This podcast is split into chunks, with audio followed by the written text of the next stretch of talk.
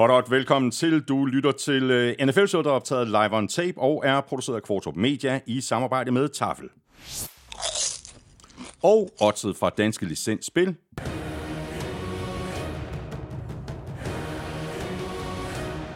Husk, at man skal være minimum 18 år og spille med omtanke. Har du brug for hjælp til spilafhængighed, så kontakt Spillemyndighedens hjælpelinje Stop Spillet eller udluk dig via Rufus. Regler og vilkår gælder. Og nemlig. Nemmer, nemlig. Så øh, velkommen til, og tak fordi du er med os. Tak fordi du downloader og lytter. Du ved lige præcis, hvor du finder os. Det er alle de sædvanlige steder. Og derudover så kan du som altid også lytte på Danmarks største og bedste fodboldsite, gulklud.dk, og selvfølgelig også på nflshowet.dk. I øh, dagens udsendelse har vi øh, fuld fokus på de fire divisional kampe, og så ser vi øh, naturligvis også frem mod de to konferencefinaler i den kommende weekend. Og når vi er sådan nogenlunde halvvejs i udsendelsen, så hopper vi i den sædvanlige omgang ugen spiller med tafel. Og når vi har fundet en heldig vinder af en øh, kæmpe kasse med tafeltips, så trækker vi lod om et gavekort på 500 kroner til Fanzone. Og det gør vi blandt alle, der støtter os på tier.dk. Og så har vi jo øh, i øvrigt også øh, endnu en øh, lodtrækning til allersidst i udsendelsen, og det er den, der hedder det bedste af det bedste med nemlig. Og her trækker vi lod om et øh, gavekort på hele 1000 kroner til nemlig.com. Jeg hedder Thomas Kvartrup, og her kommer min medvært.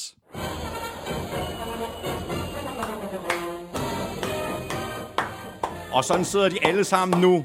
Lions fans over hele verden og klapper og klapper og klapper, og det er de ikke vant til. Det er de ikke vant til, og der er nogle af dem, der er utrolig fattige, men er en oplevelse rigere. Det kostede kassen at komme ind til øh, den her kamp mellem Lions og Buccaneers, men de fik en fed oplevelse, og de gik derfra med en sejr, og nu er Detroit Lions i NFC-finalen. Det er ikke hver dag, Nej, det sker. det er Og- og 32 man- år siden. Ja, ja, lige præcis. Og det var jo også derfor, jeg sad jo i, i, i går, da jeg sad og skrev lidt øh, her på, på udsendelsen, så tænkte jeg, okay, der er fire muligheder. Det må blive Lions, ikke? Altså, det, det, altså jo, de andre hold øh, havde jo måske lidt mere forventet det her. Det er, uanset hvordan man vender og drejer det, uanset hvor store øh, forhåbninger både egne Lions-fans havde, men også vi måske havde på Lions vegne inden sæsonen, så er det stadigvæk vanvittigt imponerende, at de nåede hertil det er vanvittigt imponerende. Skal vi kigge på øh, tafelsækken, Elming, og der se, om den også er vanvittigt Ja, ja, ja. imponerende? Jeg Der er stikker- i hvert fald to poser. Jeg stikker en lap herned, ikke? og øh, nu nærmer vi os tiden, hvor der skal uddeles en Super Bowl-ring. Det her, det er næsten Tafels Super Bowl-ring, for det er Tafels chili cheese rings. Elsker dem. Og den anden her, den kan jeg ikke lige genkende. Oh, det er simpelthen brunet smør og chili. Øh, der står stadigvæk nyhed på. Er det sådan stadigvæk? Nej, det er jo ikke rigtig nyhed længere, vel? Nej, nej, nej. nej. Men øh, åh, her, den er nemlig rigtig god med sådan en øh, holiday dip. Good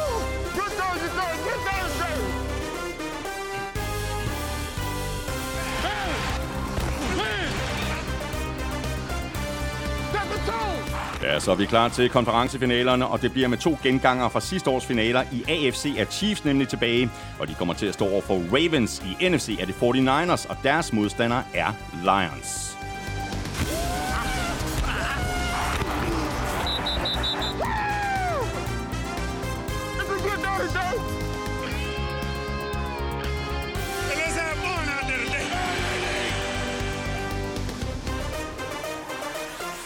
Vi dykker ned, altså ned i de fire divisional kampe for weekenden og ser frem mod de to Super Bowl semifinaler, og så er offseason ellers en realitet for nu 28 hold, og flere af dem fortsat er på jagt efter deres næste head coach. Jeg hedder Thomas Kvartrup, og med mig har jeg Claus Elming. Give me one now, folks. Give me one, give me one. Woo! Elming, vi kan da lige øh, lægge ud med sådan et øh, lidt øh, overordnet take på de her øh, fire kampe for weekenden, og jeg synes faktisk, vi fik øh, rigtig god underholdning for pengene. Vi fik... Øh, Ja, altså vi fik, vi fik fire gode kampe, som alle sammen var spændende et stykke vej, og så var der et par hold, som ligesom sagde, okay, øh, hertil øh, og ikke længere. Vi fik et brag til sidst mellem øh, Mahomes og, ja. og, og Josh Allen.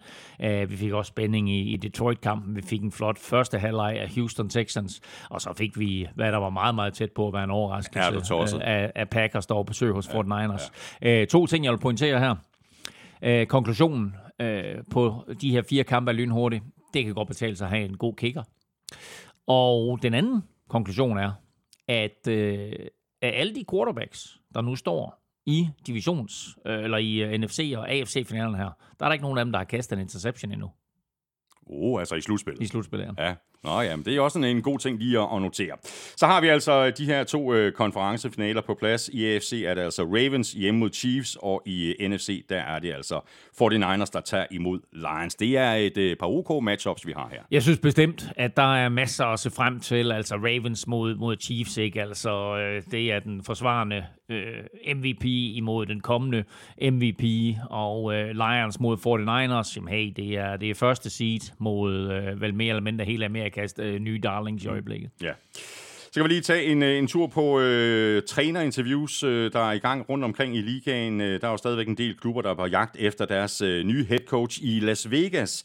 Der har de fået styr på det. Her er øh, Antonio Pierce. Han er blevet forfremmet fra midlertidig head coach til Raiders nye officielle head coach. Han gjorde det simpelthen så godt, Antonio Pierce, og øh, jeg tror også, der var en del pres på ejer Mark Davis til, at, øh, at nu skulle han øh, have styr på sin head coach øh, position, og at dengang sidst, hvor de forsøgte sig med en midlertidig head coach, og Rich Bisaccia kom ind og egentlig gjorde det rigtig, rigtig godt, der var der mange, der sagde, hvorfor får Rich Bisaccia ikke muligheden for at fortsætte? Det gjorde han så ikke, og, og jeg ved ikke, om det, var, om det var rigtigt eller forkert, men i hvert fald så gik de så med Josh McDaniel, så det viser i hvert fald at være forkert. Ja. Og nu er Antonio Pierce så kommet ind, og den måde, som holdet reagerede på, den måde, de spillede bedre på, både offensivt og defensivt, den stemning, der var på holdet, og hele den stemning, der er omkring Antonio Pierce, det gjorde, at Mark Davis ikke havde andre muligheder.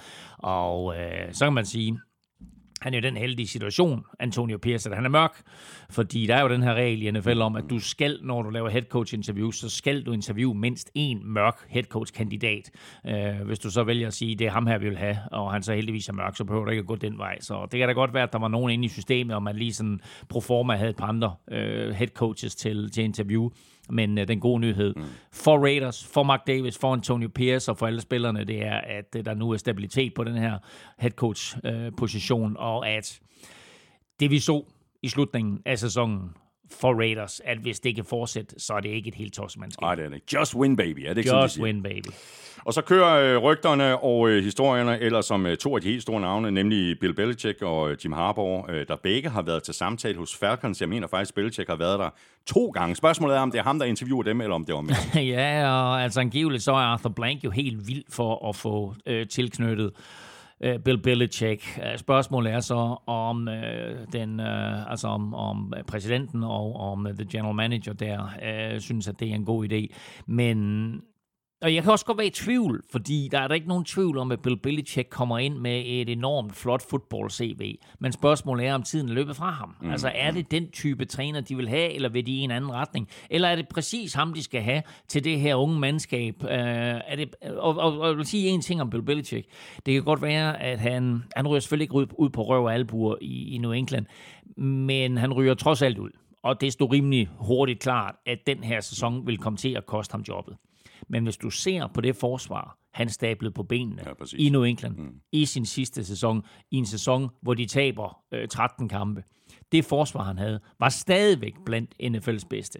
Og hvis han kan tage hele den filosofi og proppe ned over det her Falcons-mandskab, og så få en offensiv koordinator ind, og så de her rygter om, at Kirk Cousins måske skal til Atlanta, Ja, præcis. så, øh, så kan det godt være, at det kommer til at gå meget, meget stærkt. Ja, og så skal der også lige styr på øh, GM-positionen, ikke? Fordi jeg går ikke ud fra, at det bliver copy-paste fra situationen i New England. Nå, nej, det gør det da helt sikkert ikke. Men altså, øh, det, de, øh, de, de har en, en general manager i, i Atlanta der, og han fortsætter selvfølgelig, og så, øh, og så forestiller mig lidt, at, at når de skal ind og drafte og så videre, at så bliver det en, et samspil mellem Bill Belichick Ja. og, og øh, den eksisterende øh, ledelse. Der er jo i gang i, i alle mulige interviews rundt omkring, er der andre navne, vi skal, vi skal nævne her. Altså Mike Rabel, han er blevet sat i forbindelse med Chargers, og Mike McCarthy, som vi jo talte om i, i sidste uge, han er ikke blevet fyret. Han er også head coach Ja, for, for altså- Dallas Cowboys i, i øh, 24 sæsoner. Ja, præcis, og, og det var måske det mest overraskende. Uh, Dan Quinn har været til samtale uh, i Seattle, men altså, der er jo uh, allerede uh, så sent som i nat uh, en trænerhyring, uh, nemlig det faktum, at Titans i nat hentede Bengals offensive coordinator Brian Callahan ind som ny head coach. Så det er altså et head coach job mindre, der, er nu, der nu er derude, og Brian Callahan er jo søn af den tidligere Raiders head coach Bill Callahan, så man kan sige, at, at Brian Callahan der, han har fået det ind med blodet. Og her vælger Titans altså en offensiv-minded coach øh, med rødder i hele det der McVay-Shanahan-system Øh, og dermed så går de jo også væk fra den defensive approach, som, øh, mm. som Mike Rabel han kom med. Og apropos forsvar øh, og coaches, så har Philadelphia fyret både Sean Desai og Matt Patricia, øh, men er så til gengæld øh, lidt lun på Ron Rivera, som jo blev fyret som, som head coach for Washington Commanders. Spændende. Der er rigeligt at, at, at, at følge med i. Øh, inden jeg glemmer det, så skal vi lige øh, huske at sige farvel til en af de helt store øh, profiler i ligaen. Eagles center Jason Kelsey er nemlig gået på øh, pension. Så får han også øh, mere tid til at fejre lillebror. Præcis, øh, men altså historierne kommer ud umiddelbart efter, at Eagles er slået af slutspillet. At Jason Kelsey har været øh, meget berørt, øh, meget emotionel, og stod i omklædningsrummet, har ikke rigtig ville tale med nogen, vil ikke tale med pressen, og at han har sagt til sine holdkammerater, drenge, det her det var slut, det har været en ære at spille med jer, nu trækker jeg mig tilbage, jeg skal nyde mit otium. Og så siger han selv i sin podcast med lillebror Jason, eller Travis der, at øh, ja, lad os nu se, hvad mm. så videre. Ikke? Så altså, øh, når nu han lige får sæsonen lidt på afstand, og øh, græsset bliver grønt igen, og han tænker, ja, men okay, og vi har da egentlig et godt hold, og så videre. Ikke? Så lad os se, hvad der sker. Uofficielt er han trukket tilbage nu. Hvornår det så bliver officielt, eller om det bliver officielt, det må vi se. Nej, men jeg synes øh, faktisk, det så ud til, at han allerede har tabt sig lidt, da han stod op i boksen. ja, ja. Ah, men altså, prøv at høre. Øh, det, det, det, det, det, de der billeder der fra, at han er i boksen med, øh, med Taylor Swift og, og alle de andre og så videre, øh, og han så hopper ud det er fantastisk. Af vinduet, og i bar overkrop, i minusgrader, og lige øh, bunder en øl der sammen med fansene, ikke? som jo vel at mærke er modstanderfans, ikke? men altså, øh, jamen, han, altså Klasse. ja, de to brødre der, de er geniale. Elming, øh, så er der faktisk sket en, en del her det seneste døgn eller to. Øh, kan du ikke lige øh, tage os igennem sådan, øh, nogle af de største nyheder? Jo, men altså, at vi har været igennem de her trænerhyringer og fyringer. Øh, Du er også lige kort inde på det med Jim Harbaugh, og det kan ikke være mere end et spørgsmål om tid, før at øh, han bliver, han bliver Chargers nye head coach. Men mindre, at han er for krævende, fordi han var også i spil som Vikings nye head coach for i år, og der øh, kom han ind med en vis form for arrogance omkring sig. og Måske Det ligner også, ham ellers ikke. Og, nej, præcis. Og, og et lønkrav, som gjorde, at Vikings de sagde, hop, bum, bum, øh, vi, vi finder en anden løsning. Og det kan godt være, at Chargers også synes, at der er simpelthen øh, for meget palaver med ham her. Der er ingen tvivl om, at han kommer ind, og så vil han have dit, og han vil have dat, udover det, vil han vil have i løn.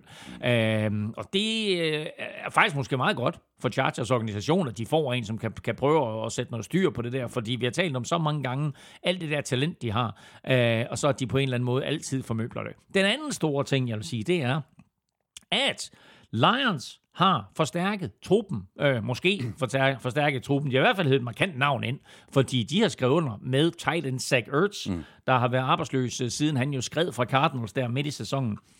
Lions tight end Brock Wright blev øh, skadet i øh, søndags imod Buccaneers, så øh, øh, Zach Ertz er i første omgang hentet ind på holdets practice squad, men det forventes, at han bliver forfremmet mm. til øh, truppen, der stiller til kamp, og dermed også, at der er en reel mulighed for, at Zach han kommer i slutspillet for Lions, og øh, det kunne være øh, det kunne bare være lidt sjovt, hvis det er sådan, at Ravens de kommer i Super Bowl med Dalvin Cook, som kommer ind her midt i slutspillet, og Lions de kommer ind i Super Bowl med, med, med Zach Ertz, der kommer ind i, midt, midt i slutspillet her, ikke? Og, og en af dem så får en Super Bowl-ring.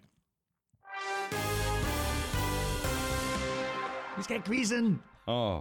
Det er tid til quiz, quiz, quiz, quiz, quiz. Vi øh, uddeler ikke ringe til hinanden Nej. her, heller ikke når vi svarer rigtigt på øh, quizspørgsmålene, men øh, hvad har du fundet frem til mig i dag? Jamen, øh, jeg har fulgt lidt op på sidste uges quiz. Ja. Fordi uh, Question Mark, han uh, kom jo med en quiz, der hed uh, Tom Brady, uh, eller jeg kan ikke huske, hvad quizzen var, men det var noget med Tom Brady og 35 Super Bowl ringe i hvert fald. Og så snakkede vi lidt om, så snakkede vi lidt om det her med, hvor mange hold, der egentlig havde uh, flere playoff-sejre end Øh, ja. Tom Brady. Ja. Og Tom Brady har 35.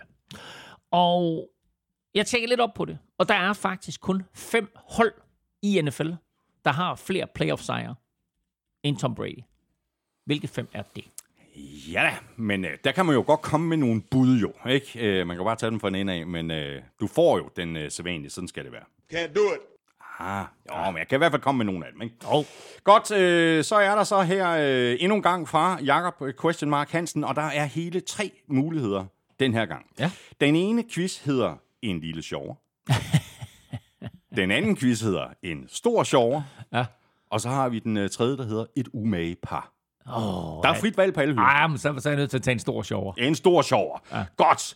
I øh, weekenden, der scorede Travis Kelce to touchdowns. Dermed gik han og Mahomes forbi Gronk og Brady på listen over flest touchdowns i slutspillet imellem en quarterback og en øh, receiver slash tight ends. Mm. Samtidig rykkede Kelsey op på listen over spillere med flest touchdowns i slutspillet. Han har nu 18 touchdowns i 20 slutspilskampe. Kun tre spillere ligger over ham. Hvem? Og øh, det gælder både receiving og rushing touchdowns. Ja, det er klart.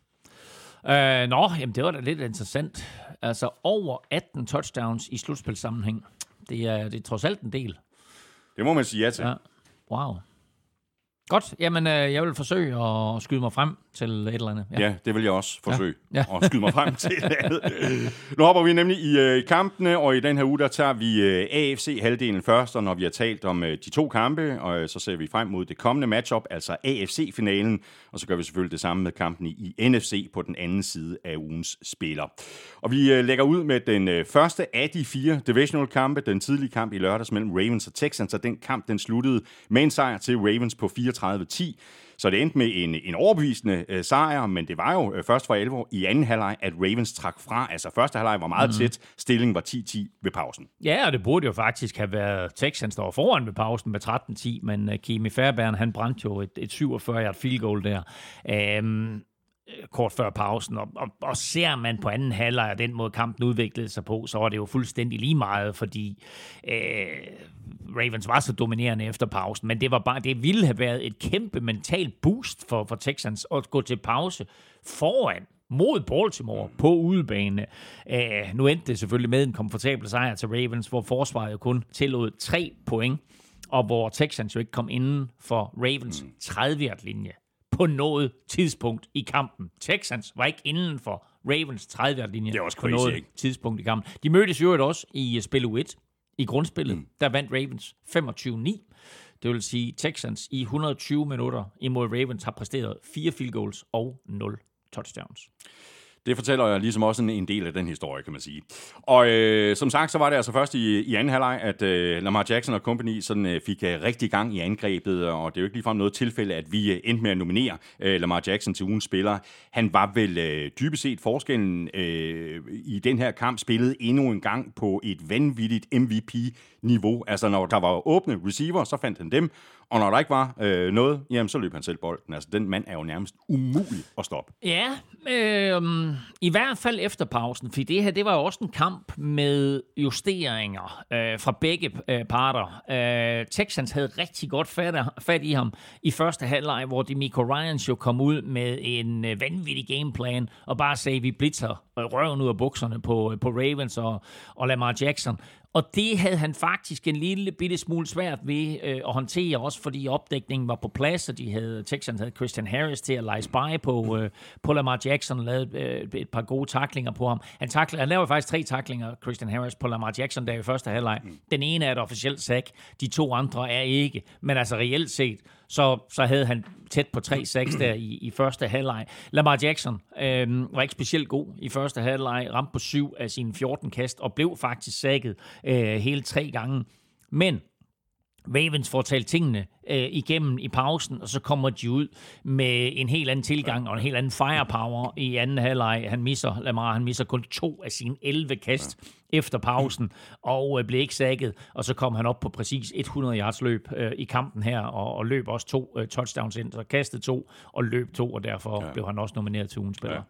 Hvor er det svage led egentlig på det her Ravens hold? Så jeg har umiddelbart svært ved at se det. Det tror jeg faktisk også, at øh, Texans havde. Spørgsmålet er, blev øjeblikket øh, her på udebane mod Ravens mm. i divisional-runden, blev øjeblikket simpelthen for stort for Texans? Ah, måske lidt. Uh, I hvert fald så begik de jo et hav af, af tåbelige fejl med false starts på angrebet og offside på forsvaret. De havde jo flere penalties i første kvartal, end de havde i, i hele deres øh, wildcard-kamp. Uh, og nu, nu er det her jo, kan man sige, nu er det jo et, et, et, et, et todelt spørgsmål. Lad os lige tage, tage, tage Ravens først, fordi øh, de har ikke mange svagheder, Ravens. Hverken øh, defensivt eller offensivt. De plejer også at være skarp øh, på special teams, men øh, de opgav faktisk her for tredje playoff-kamp i træk øh, et touchdown på et punt return, hvilket er helt vildt at tænke på. Det er tredje playoff-kamp i træk, at de opgiver et punt return touchdown. Det er vel at mærke et John Harbaugh Ravens mandskab, John Harbaugh med en baggrund i special teams. Så det er, det, det, det er sådan lidt mærkeligt og meget u-John Harbaughsk. Men øh, overordnet set, så var det her en øh, vanvittig imponerende sejr. Øh, jeg sagde, at de ikke havde tilladt øh, et, et touchdown de her to kampe mod, øh, mod, mod Texans. Det var selvfølgelig angrebsmæssigt, mm. eller forsvarsmæssigt, om man vil, men altså, øh, det er en touchdown, som Texans de fik her. Og grunden til, at kampen var tæt ved pausen, var det der punt return. Ja. Og Lad mig lige fortsætte her, fordi med hensyn til Texans, øh, og det her med om øjeblikket var for stort, øh, så skal alle hold øh, øh, øh, ved jo, at de skal håndtere skader i sæsonen, men, men det var først, da de ligesom mistede et par defensive linjefolk og, og også et par linebacker, så blev der jo kæmpe huller i forsvaret. Og fra det punkt af, og med de justeringer, som, som Ravens de lavede i, i, i pausen, der lige pludselig så kunne The Gospels jo øh, finde huller, Justice Hill kunne, kunne finde huller. Øhm, Dalvin Cook, som jeg lige nævnte kort i starten, var jo også inde her og får jo faktisk hele otte carries, hvor det ene var et løb på 19 yards, eller præcis halvdelen af, hvad Texans de løb for øh, i hele kampen. Og i øvrigt også hans længste hele året. Mm-hmm. Øh, så lidt af en, en oprejsning for ham efter den der dårlige oplevelse hos Jets. Øh, nu blev brormand øh, Dalvin Cook jo øh, slået ud øh, ja, med Bills, ikke? så mm. vi får ikke den der Cook Nej. mod Cook øh, semifinale eller AFC-finale. Texans har jo øh, imponeret i store dele af den her sæson, øh, så sent som i forrige uge, øh, hvor de jo øh, smadrede Browns øh, 45-14 i wildcard-runden, og hvor øh, CJ Stroud øh, spillede endnu en, en fremragende kamp. Han havde det noget vanskeligere i den her kamp. Øh, Ravens havde lagt den øh, perfekte gameplan øh, mod øh, det her Bobby Slowick-angreb. Mm. Øh, løbespillet kom aldrig rigtig op at køre, og dermed blev alt selvfølgelig også sværere for Stroud. Ja, bare som jeg lige sagde, ikke? altså 38 yards i hele kampen for, for, for Texans løbeangreb. Øh, De kunne ikke løbe den, og, øh, og, og, og opgav jo også, altså næsten efter pausen og løb den, og man kan så undre sig over, hvor Damian Pierce er forsvundet hen i, i det her angreb, og hvorfor han ikke fik chancen, og nu er det jo åbenlyst, at, at øh, øh, Spinkle, Devin Singletary, ikke havde en chance. Øh, Singletary løb bolden ni gange for 22 yards, hvor det ene løb var på 16, og, hvilket så vil sige, at hans andre otte løb øh, gav til sammen 6 yards. Øh, det betød jo så også, at Stroud måtte ud og kaste bolden lidt mere, øh, og også mere end jeg tror Texans havde håbet på. Mm. Og der var Ravens kasteforsvar. Selv uden Marlon Humphrey, der var det jo bare fænomenalt. Uh, Stroud sluttede uh, med uh, at ramme på 19 af sine 33 kast for 175 yards og 0 touchdowns, og han var heldig med ikke at blive interceptet et par gange. Og det her, det var selvfølgelig ikke den øh, afslutning på, på sæsonen, som Texans havde, havde drømt om, men nu sluttede øh, det her Askepot-eventyr altså for i år, vel at mærke. Mm. Nu må vi jo gå ud fra, at, øh, at Texans er en contender, vi skal regne med i årene fremover. Headcoachen er på plads, quarterbacken er på plads, ungt hold med masser af potentiale, og altså den her division AFC South, den kan altså godt gå hen og blive rigtig interessant at følge. Ja, FC South bliver super interessant, og, og hvor, øh, altså, man kan sige, hvor er Jaguars til næste år? Hvor er Colts? Ja, præcis. Øh, til næste år, øh, når de nu også får Anthony Richardson tilbage på quarterback.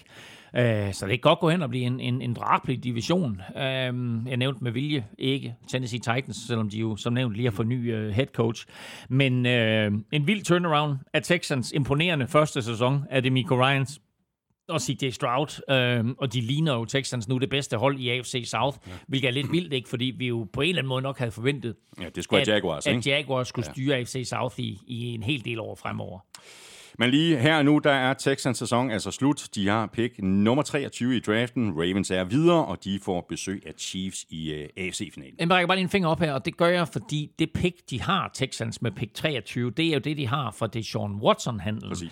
Øh, deres eget pick 27 har Cardinals nemlig, og det er jo som følge af sidste års trade i draften, hvor Texans jo hoppede op og uh, tog uh, Will Anderson, og uh, lad os da bare konstatere, at Texans succes kom bag på os, men jo også i den grad kom bag på Cardinals, Ja, det var fordi ikke de meningen. havde forventet at få et top 10, eller måske ja. den der top 5 pick. Nu får de altså pick 27. Nu skal det altså handle om øh, Chiefs, fordi de øh, spillede sig nemlig også videre med øh, deres sejr over Bills på 27-24 på udebane i Buffalo. Super spændende kamp, fuldstændig ligesom vi havde forventet, hvor Chiefs rent faktisk havde chancen for at bringe sig yderligere foran i begyndelsen af fjerde kvartal, men Michael Hartmann han fumblede på 1-yard-linjen, og så var døren ellers åben for Bills, der med 1.47 tilbage på klokken havde chancen for at udligne med et field goal, men Tyler Bass, han svigtede fra 44 yards, og dermed var det altså endnu en gang Chiefs, der øh, trak det længste strå, og endnu en gang er det Bills, der står tilbage, sådan med følelsen af lige ved og næsten. Og endnu en gang var det white right. Ja. Det bringer minder tilbage om øh, Scott Norwood og Super Bowl 25 mod New York Giants. Brænder Norwood ikke det spark, så havde Bills for længst vundet sin Super Bowl, og måske endda flere. Nu tabte de fire i træk, øh, og som det eneste hold i historien har de jo spillet i fire Super Bowls i træk. Det glemmer man, når man glemmer, hvor godt det der Bills-mandskab var. Øh, fire AFC-titler i træk, men også fire nederlag i Super Bowl i træk. Og Scott Norwood, han øh, isolerede sig i en træhytte i den kanadiske vildmark et eller andet sted, og blev sådan lidt portrætteret i filmen øh, Ace Ventura, øh, som øh, Ray Finkel øh, laces out. øh, dengang var det White Right i Super Bowl 25. Dengang var det White Right fra 47 yards. Her der var det White Right fra 44 yards, og selvom Chiefs havde øh, ville have haft god tid til at gå ned og, og vinde kampen, hvis Bass trods alt havde sparket det der field goal ind, så vil den her altid komme til at, at hænge lidt på ham nu, og Bills fans vil altid tænke over, hvad må der ville være sket, Ja, præcis. hvis han havde ramt den, og hvis nu Chiefs ikke havde scoret, og den her kamp Mm. måske var kommet i overtime, ikke hvis og hvis og hvis.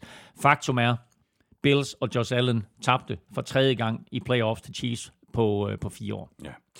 Og så er det lidt svært at tale om Chiefs øh, og den her sejr, uden at fremhæve øh, Patrick Mahomes. Øh, han kunne notere fem spil på 20 yards eller mere. Næsten lige så mange øh, af de her eksplosive spil, øh, som Mahomes havde incompletions, som han havde mm. seks stykker af. Mm. Øh, og når vi så er i gang med at rose Mahomes, øh, så er der også rigtig god grund til at fremhæve både øh, Travis Kelsey igen, igen, og så også running back Isaiah Pacheco.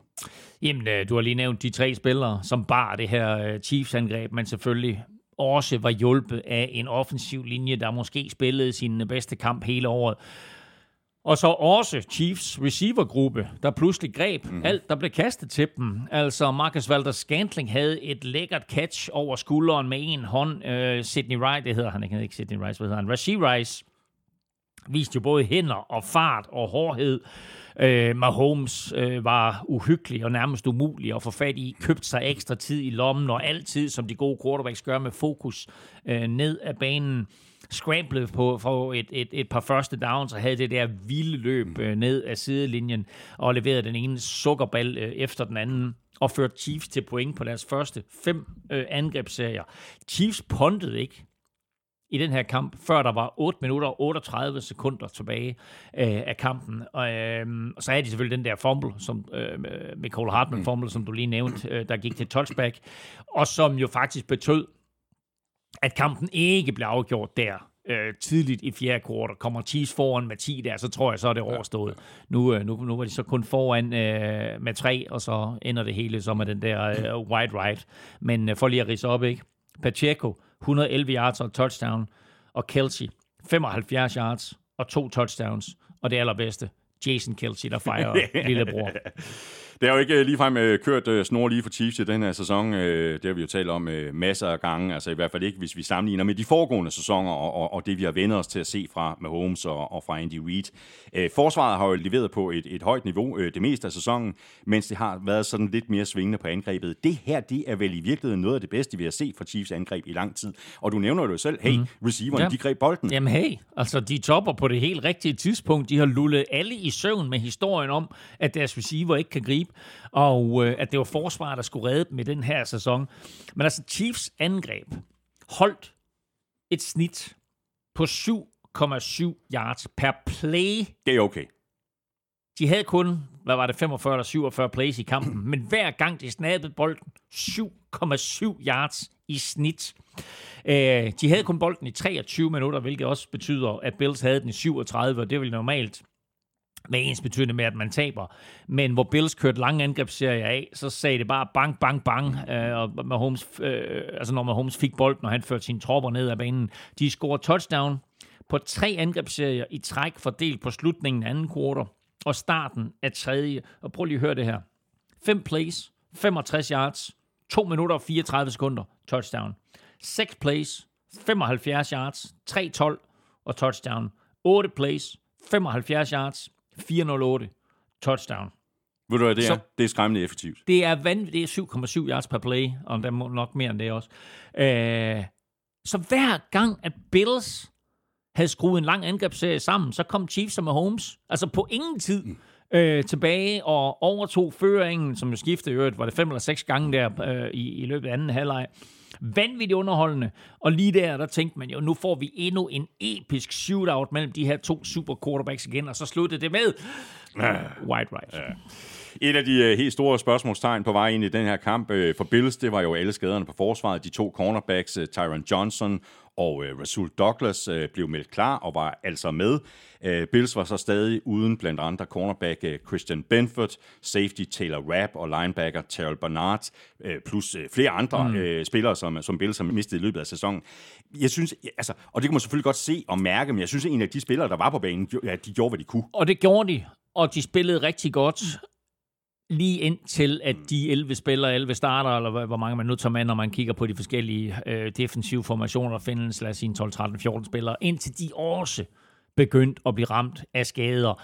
Altså helt uhørt, så kom Bills jo ind til kampen her med kun fire linebackers. At da de så også blev lidt forslået, så øh, fik Mahomes jo nemt spil. Øh, AJ Klein stod over for Travis Kelce. Øh, mange gange i den her kamp, og det var bare en mismatch, som hver gang med Holmes han så det der, så sådan, okay, fint nok, så bup, ikke? Øh, hurtigt, hurtigt kast eller dybt kast til, til Kelsey, så det udnyttede de gang på gang. Og når du er så øh, svagt besat, øh, og der, der mener jeg ikke, at spillerne er ringe, selvom de spillere, de har tilbage, måske ikke er lige så dygtige som dem, de havde på forhånd, men, men når, når du ikke har flere spillere, og når de spillere, du har, ikke er dygtige nok, så er du nødt til at gøre noget andet. Så når, når, når, når AJ Klein ikke kan dække uh, Travis Kelce, så er du nødt til at sige, fint nok, hvis vi ikke kan dække op, så er vi nødt til at blitse. Mm. Så det gjorde uh, Bills, og det gjorde de rigtig meget, og der har vi bare set igennem årene, at så bliver man, så bliver man straffet. Det er en dårlig idé mod, uh, mod Mahomes.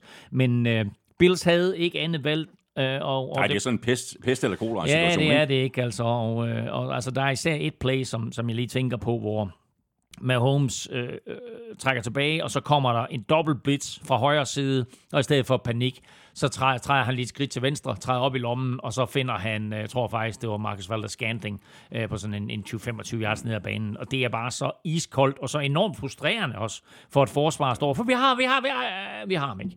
Øh, men altså, øh, som vi talte lidt om i, i, i sidste uge også, ikke? det vil blive svært for Bills med alle de her skader, ja. og for Chiefs, og hun vil se, hvordan det ser ud mod Ravens. Men altså, Chiefs angreb gik jo fra at være sådan en halv skildpadde til at være en eksplosiv fuldblodshest. Hvis nu Bills havde vundet den her kamp, så var det vel øh, Josh Allen, vi havde nomineret til ugens spiller. Øh, altså, han fik jo ikke forfærdelig mange yards i kastespillet, mm. men han var rimelig clutch øh, flere gange. Løb også selv bolden ind for, for to touchdowns. Og, og de der to spil, han har, hvor han begynder at løbe, og så kaster den bagud. Altså for alle andre spillere i hele NFL, total no-no. No, no. Men altså, hvor er det, hvor er det og i øvrigt også ironisk, ikke, at da de mødtes i grundspillet, der var det jo et, et, et kast tilbage fra Travis Kelce mm. til uh, Kadarius Tony, som jo fik Mahomes op og ringe og så videre. Ikke? Men det her, det var, men han er så fed at se på uh, uh, Josh Allen. Men jeg synes, der gik for meget hero ball i den til ham, uh, eller for ham til sidst. Bills havde vundet øh, seks kampe i træk inden den her kamp.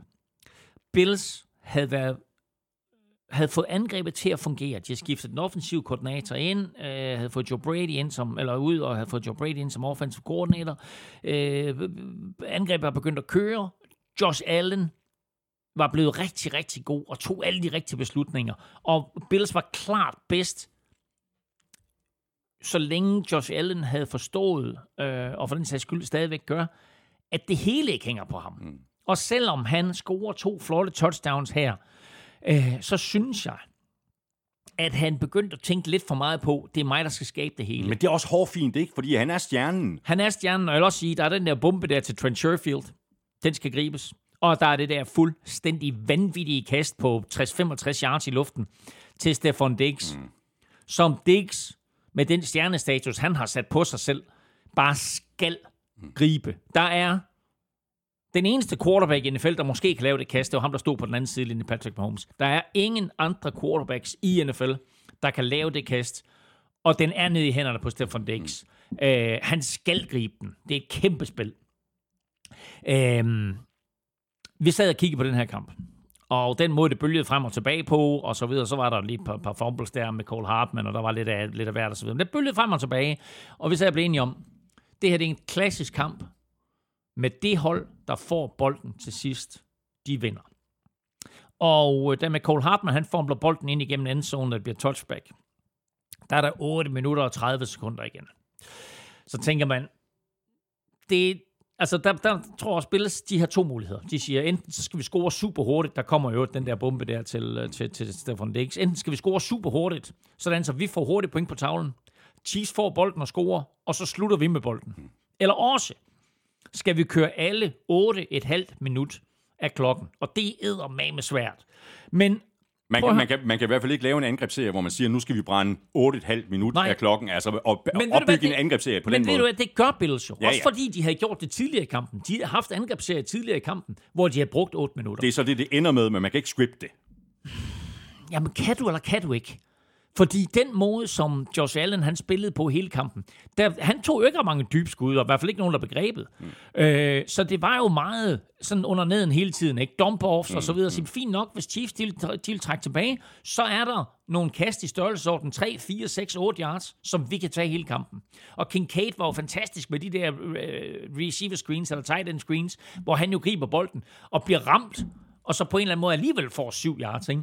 Og det, det, efter det der dybe skud til Stefan Diggs, så skifter Bills jo lidt filosofi, så siger de, fint nok. Nu prøver vi faktisk at tage tiden af klokken. Og så kører de jo ned ad banen. Og hver evig eneste play, der venter de jo med at snappe bolden, mm, så der er en 2-3 sekunder tilbage. Så de brænder jo 40 sekunder af hele tiden. 40 sekunder, 40 sekunder, første down, 40 sekunder, 40 sekunder, 40 sekunder, første down. Så lige pludselig, så tigger tiden. Og lige pludselig, så er der to minutter tilbage. Og der synes jeg, at Josh Allen, han dummer sig helt vildt. Fordi så tager han to skud i endzonen, i stedet for bare at sige, lad os blive ved. Der er 1,47 tilbage, ikke? da de sparker det der field goal. Ja, og det er rigelig tid til Mahomes, Det er hvis, det endelig, tid. hvis det endelig skulle med, og, med, og, at på, og på det første skud i endzonen, der har han Stefan Diggs i en krydsningsrute på tværs af banen. Og Stefan Diggs er helt fri for det første, og han er allerede på det tidspunkt 6 yards ned ad banen. Griber han den, så står du og kigger på som minimum, eller maksimum må vi hellere kalde det, som maksimum en tredje down og to. Øh, og jeg tror faktisk, at Stefan Dix, han får første down, så han griber den der. Ikke? 40 sekunder, 40 sekunder, 40 sekunder, så er du nede på 21, ikke? Så har du enten et skud i endzone, du har måske to skud i endzonen, og sparker du et field goal, så bliver det med maks 10 sekunder igen. Jeg synes, det der, det var, det var en, en, en virkelig ærgerlig afslutning på kampen. Lidt dumt, at, at, at man går i endzone to gange, når man nu har formået at bruge 6 minutter, og du sagtens på den måde, som, som spillet udvikler sig på, kan bruge yderligere. Og så kan man så sige, okay, fint nok, så skulle Chiefs måske, eller kunne de have kaldt timeout, eller whatever. Men Josh Allen er fantastisk, det er konklusionen, men jeg synes faktisk, at han tog for meget ansvar til sidst. Øh, hvad siger du til øh, Sean McDermotts øh, beslutning om det der fake punt på øh, egen 30-yard-linje i øh, fjerde quarter? altså, det mislykkedes, og nu endte det så ikke i en katastrofe, fordi øh, Bills efterfølgende øh, stoppede Chiefs på 1-yard-linjen, det, det, det der fumble der, Ja, ja. Nicole Hartman. Men selve beslutningen om et fake punt på det tidspunkt og på det sted på banen, Jeg er ikke sikker på, at det var ham, der tog beslutningen. Øhm, man kan, jeg, jeg- altså, der er så lang tid tilbage, så jeg er enig i, at det er en tåbelig øh, beslutning af, hvem der nu end har taget den. Øhm, og det er alt, alt, alt for tidligt. Men Chiefs havde kun 10 mand på banen. Og det kan godt være, at der er et automatisk kald på det tidspunkt, at når du som special teams spiller står derinde, der er en special teams kaptajn inde, at han ser det der, så kan han ændre spillet. Og man ser også, at der, at der er en spiller, der sådan rykker lidt frem og tilbage i puntformationen, og der er helt sikkert en eller anden, der har talt, mm. at Chiefs kun havde 10 spillere inden. Og så ender det jo øh, med, at det bliver Damar Hamlin, øh, ham der, der faldt om sidste år, som skal løbe bolden, og han modtager direkte snap. Øhm, men det har aldrig en chance, og det har heller ikke en chance, fordi øh, den måde, som Bills forsøger at blokere det på, der har de en defensive end, som er inde på special teams, så det er han selvfølgelig, fordi det er en, det er en spiller, der er dygtig til at lave tacklinger, men de har en defensive end, som skal blokere en anden defensive end. Altså, hvem tror du, der vinder det slag? Den defensive end, der skal blokere, eller den defensive end, der er vant til at blive blokeret og undgå sådan noget. Så han smadrer det hele, da Maja Hamlin bliver taklet. Og øh, jeg tror ikke, det hænger på Sean McDermott, men når det så er sagt, så er der jo sådan lidt rygter ud om, at, at Sean, Sean McDermott ikke er 100% sikker på, at øh, han kommer tilbage som head coach til næste år, men øh, man må ikke, han gør. Bills sæson er altså slut. De har pick nummer 28 i draften. Chiefs er altså videre til AFC-finalen, hvor de møder Ravens i Baltimore. Og det leder så uh, direkte videre til netop uh, AFC-finalen. Uh, vi skal faktisk helt tilbage til uh, 2010 for at finde det sidste møde mellem de her to hold, altså i playoff-sammenhæng. Mm. Dengang vandt Ravens på Arrowhead i de indbyrdes opgør mellem Patrick Mahomes og Lamar Jackson, der fører Mahomes 3-1. Det seneste møde mellem de to klubber, det var i uh, grundspillet i 2021. Her vandt Ravens med 36 Fuldstændig vanvittig kamp. 35. Fuldstændig vanvittig Ja. kamp. Og det her kan nærmest også kun blive en fuldstændig vanvittig finale. Jamen altså, øh, Mahomes og Lamar har aldrig mødtes i slutspillet, så den kamp får vi nu. To dygtige quarterbacks, der stjæler overskrifter, men også to virkelig, virkelig gode forsvar. Ravens i deres første AFC-finale siden 2012. Chiefs og Mahomes i deres sjette i træk. Mahomes har ikke været starter i NFL uden at komme i AFC-finalen. Seks i træk, det er kun to fra Patriots. Rekord på otte. Det er vanvittigt. Hvad bliver det afgørende for Ravens, hvis de skal øh, trække sig sejrsrigt ud af den her kamp og spille sig i Super Bowl? Ja, altså faktisk, at de jo bare spiller deres eget spil og, og, og stoler på, at det, de har gjort i, i grundspillet og nu her i, i deres eneste slutspilskamp, også er nok til at, at vinde over et Chiefs-mandskab, som trods alt også godt har en, en, eller har en, en vis erfaring i at, at spille sig langt i en sæson og langt i, i et slutspil. Øhm, Ravens har et meget komplet hold, og især Forsvaret har jo i grundspillet og i lørdags bevist, at de er tæt på at være historisk gode. De har tilladt færrest point af alle. Øh, De ligger med fremme i alle defensive kategorier. Og nu skal de så stoppe øh, med Holmes og company. Øh, Og så lykkes det, så er de jo så tilbage i Super Bowl. De har i Kyle Hamilton en af ligaens bedste safeties, som bliver en nøglespiller mm. øh, i kampen her, fordi han som en af de få i ligaen er i stand til, har størrelsen og fysikken til at øh, kunne dække Travis Kelce en mod en. Så kan han tage ham ud af kampen, så pludselig så har du altså dygtige cornerbacks, og især dygtige linebackers, som kan tage sig af resten, og øh, så skal den defensive linje også sørge for selvfølgelig at få lagt pres og få fat i med Holmes, når de får chancen for det. Og så har vi altså øh, Chiefs, som har haft sådan lidt øh, en op- og ned-sæson. Nu står de her igen, som du selv lige sagde, altså seks år i træk. Det er virkelig imponerende. Klasse er svær at holde nede. Øhm, og hvis øh, Chiefs de skal slå øh, Ravens på udebane, vel at mærke, mm. øh, så er det selvfølgelig vigtigt, at Mahomes han er Mahomes, og at øh, forsvaret bliver ved med at levere på et, et højt niveau. Og så skal de altså også lige finde en måde at håndtere Lamar Jackson på. Det er der jo andre hold, der har haft visse udfordringer med. Ja, ja, helt præ- og, og, og, og de er helt opmærksomme på det, øh, Chiefs også, fordi lige efter sejren, altså umiddelbart efter sejren, inden spillerne overhovedet havde forladt banen, der bliver øh, Chiefs øh, superstjerne defensive tackle Chris Jones øh, interviewet, og han bliver spurgt om nøglen til sejr mod Ravens, og han siger omgående, vi skal finde en måde at stoppe Lamar Jackson på, og så ridsede han ellers Chris Jones Lamar Jacksons statistikker op, så han har fuldstændig styr på, at det er nummer 8 i Lilla, ja. øh, vi skal holde øje med. Men Chiefs forsvar er måske også det bedste, Andy Reid har haft i sin tid som head coach for øh, Chiefs. Og med defensive coordinator øh, Steve Spagnuolo, der har han jo også fået øh, en mand, som forstår at skrue et rigtig, rigtig godt forsvar sammen, og nu har haft nogle år til at forfine mm. øh, det her Chiefs øh, forsvar. Skal dog lige siges, de mistede både Mike Edwards og Willie Gay, altså deres to bedste linebackers imod Bills. Jeg kender ikke status på dem, men det er super vigtigt for dem at få dem tilbage. Og er de ude, så kan det her være et kæmpe slag for, øh, for Chiefs. De skal selvfølgelig også Chiefs, øh, fordi Bills jo, jeg tror, at Bills løb for 182 yards imod dem. De skal selvfølgelig finde en måde at stoppe løbet på, for ellers så bliver det en, en meget, meget hård dag på kontoret for dem, hvis, øh, hvis Lamar Jackson og hans øh, løbe duo, trio der, ja. øh, bare løber hen over dem. Øhm, de har også Jerry Steed og Trent McDuffie, og safety Justin Reed, øh, som selvfølgelig også får deres sag for mod, mod øh, Lamar Jackson. Og så holder vi lige øje med selvfølgelig, om Ravens de får Mark Andrews tilbage.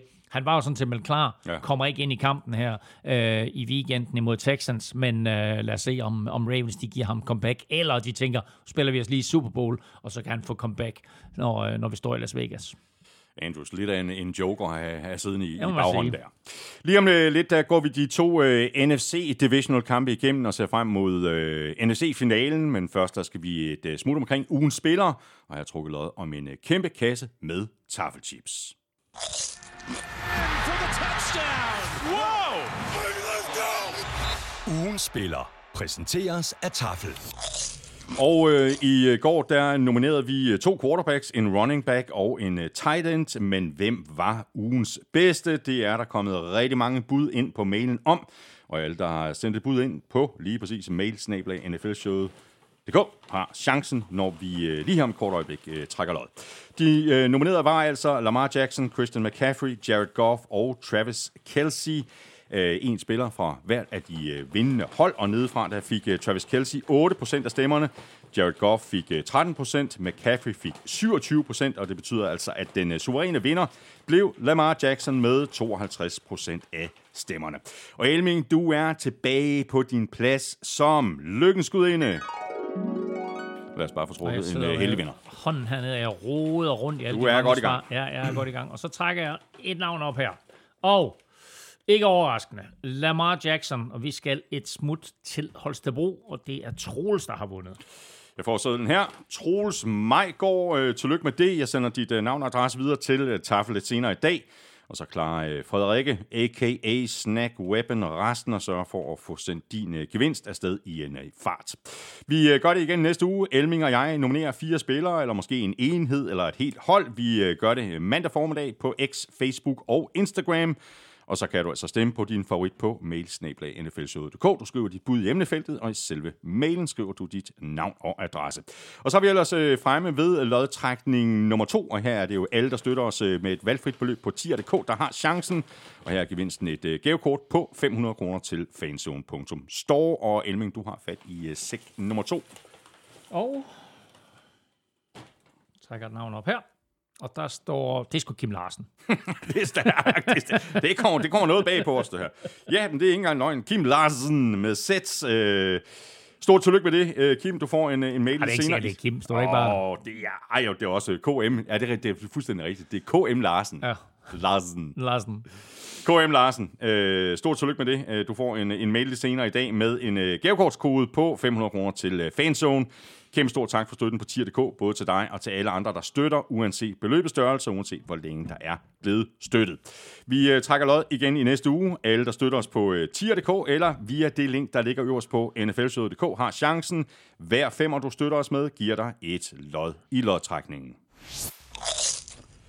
Og så er vi øh, tilbage i øh, kampene. Nu er det NFC, det handler om, og øh, vi lægger ud med 49ers sejr på 24-21 over Packers, og det var indrømmet en øh, kamp, der blev lige spændende nok til min smag. Øh, masser af skiftende føringer, et par missede field goals, og så også en hel del øh, regn ind imellem. Super spændende kamp øh, lige til det sidste.